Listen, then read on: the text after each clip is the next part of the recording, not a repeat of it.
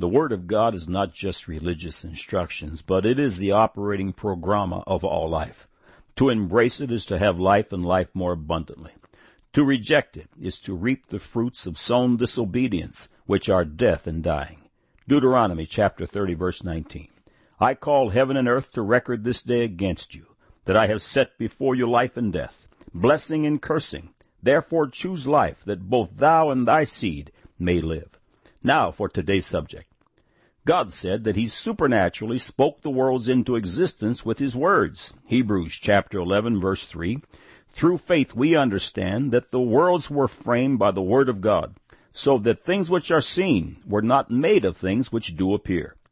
Concerning man's use and interaction with words, God speaks in Proverbs chapter eighteen, verse twenty-one, death and life are in the power of the tongue.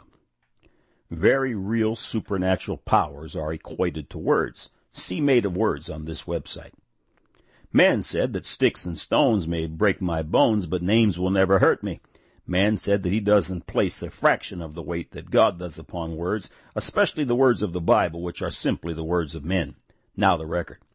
If God spoke us into existence, then there should be proof of this everywhere, and there is everywhere. Words make everything happen. The words that we speak direct and frame our lives. The words that we receive and speak bear specific types of fruit.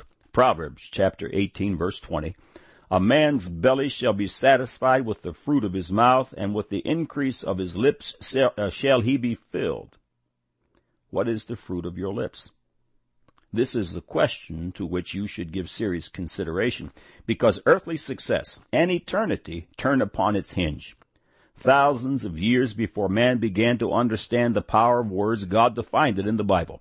Not only has God spoken the worlds into existence by his words, but we who are born-again believers actually speak ourselves into a Christly existence. Romans chapter ten, verse ten, for with the heart man believeth unto righteousness, and with the mouth confession is made unto salvation. The initial entry into salvation requires one to believe upon the Lord Jesus Christ, and then confess with his mouth that Jesus Christ is Lord of all. Remember, the power of death and life is in the tongue. This, by the way, is our first act that emulates God and the beginning of the principle of godliness. Words are truly foundational to life. Consciousness, which is identified with and constructed by words, not to mention the phenomenal power of the imagination, has the evolutionary world totally flummoxed.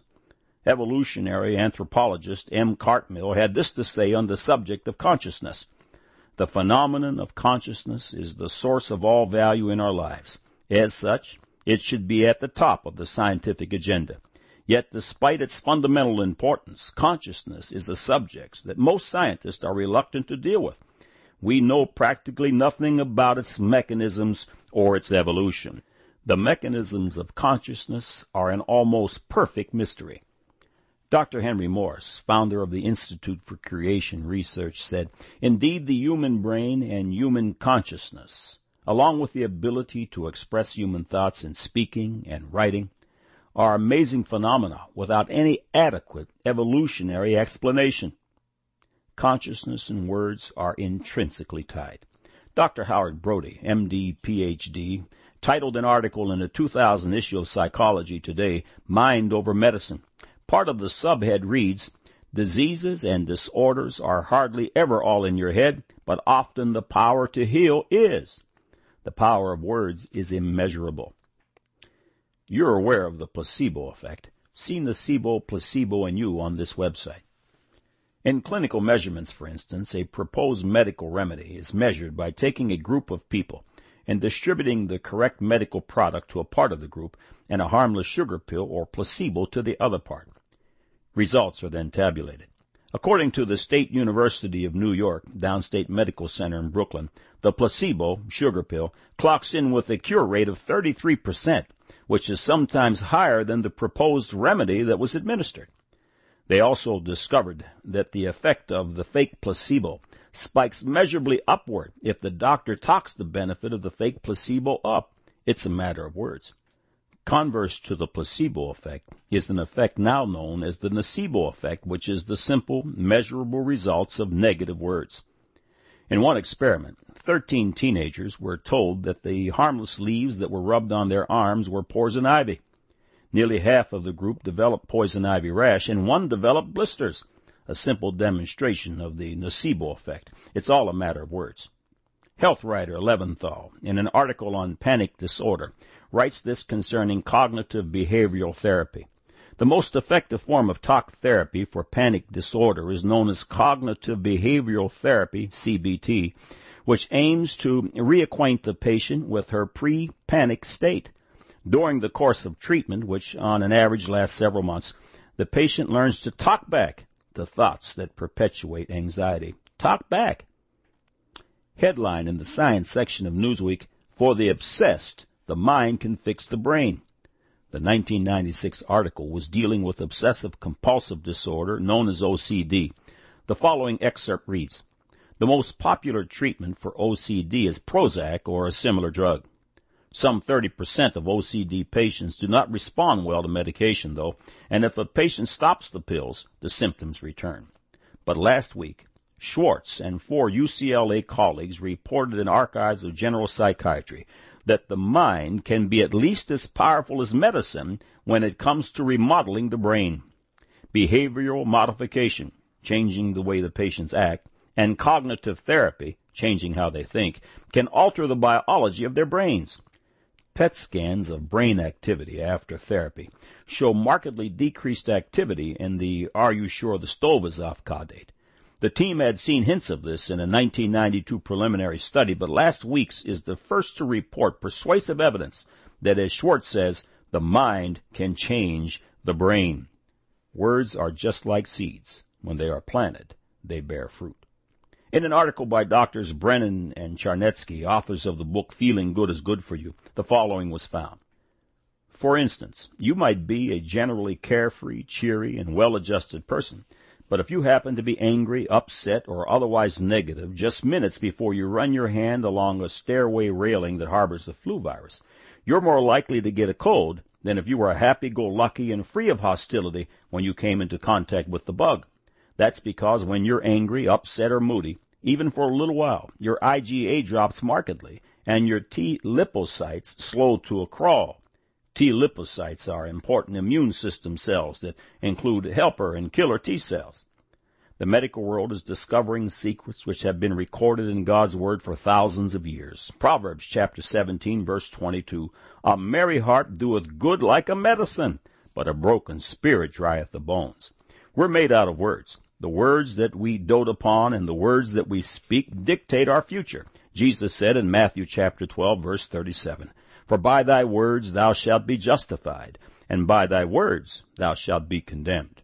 Remember, words bear fruit. It is carnally natural to murmur, complain, gossip, speak evil of others, harbor bitterness, hatred, et cetera. But be it known that this kind of word action is repugnant to God. If I participate in these negative words, I will bring a curse into my life and into the lives of others with whom I have to do. The only escape from this carnally natural mindset is to be born a second time, born again. For more information, click on the Further with Jesus on this site. For an excellent future and eternal life, bridling words is a must. James chapter one, verse twenty-six. "If any man among you seems to be religious and bridleth not his tongue, but deceiveth his own heart, this man's religion is vain." The following paragraphs will focus on a technique that I long ago coined as power speaking. It is literally the supernatural technique of changing things with words. It is the real ability to speak yourself into existence on a daily basis. Using God's creative words, we can change things. We can convert circumstances. On one occasion, a believer had come to the altar at the church for prayer. He was convicted and confessed that he didn't love everybody. Understanding the principle of power speaking, I directed him and the congregation to repeat after me, "I love everybody. I love everybody. I love everybody." It was a great victory. We converted ill feelings by speaking God's words. God requires us to love our enemies. If you have someone that you dislike, if bitterness and hatred have set in, we must repent of those thoughts and simply power speak them away. I want you to take a moment and think of those who you have ill feelings toward, and then follow me in this simple demonstration. Are you ready? Follow me out loud. I love everybody.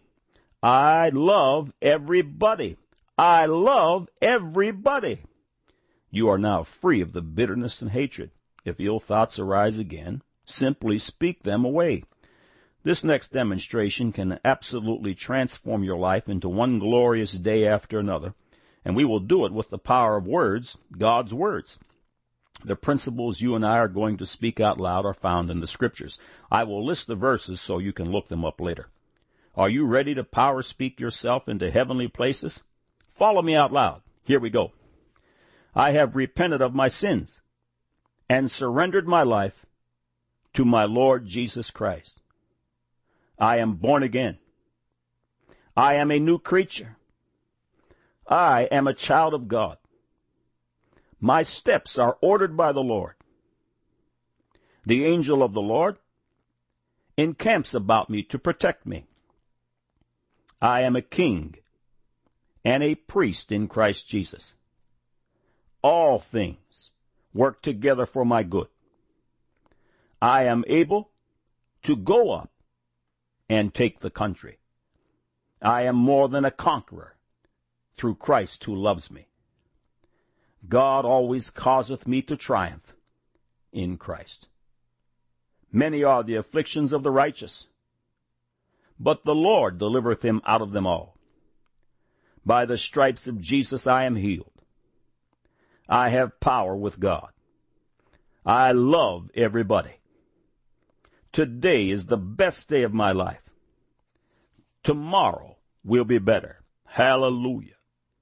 Print this piece of paper out and start your day by speaking yourself into existence with God's life-giving words. Hosea chapter fourteen verse two reads, Take with you words and turn to the Lord. Say unto him, Take away all iniquity and receive us graciously. So will we render the calves of our lips. We are spoken into existence with words. The words that we speak will frame our day and our eternity. God said we are made out of words, and that the power of death and life is in the tongue, in the very words that we speak. Man said that sticks and stones may break my bones, but names will never hurt me. Man said that he doesn't place a fraction of the weight that God does upon words, especially the words of the Bible, which are simply the words of men. Now you have the record.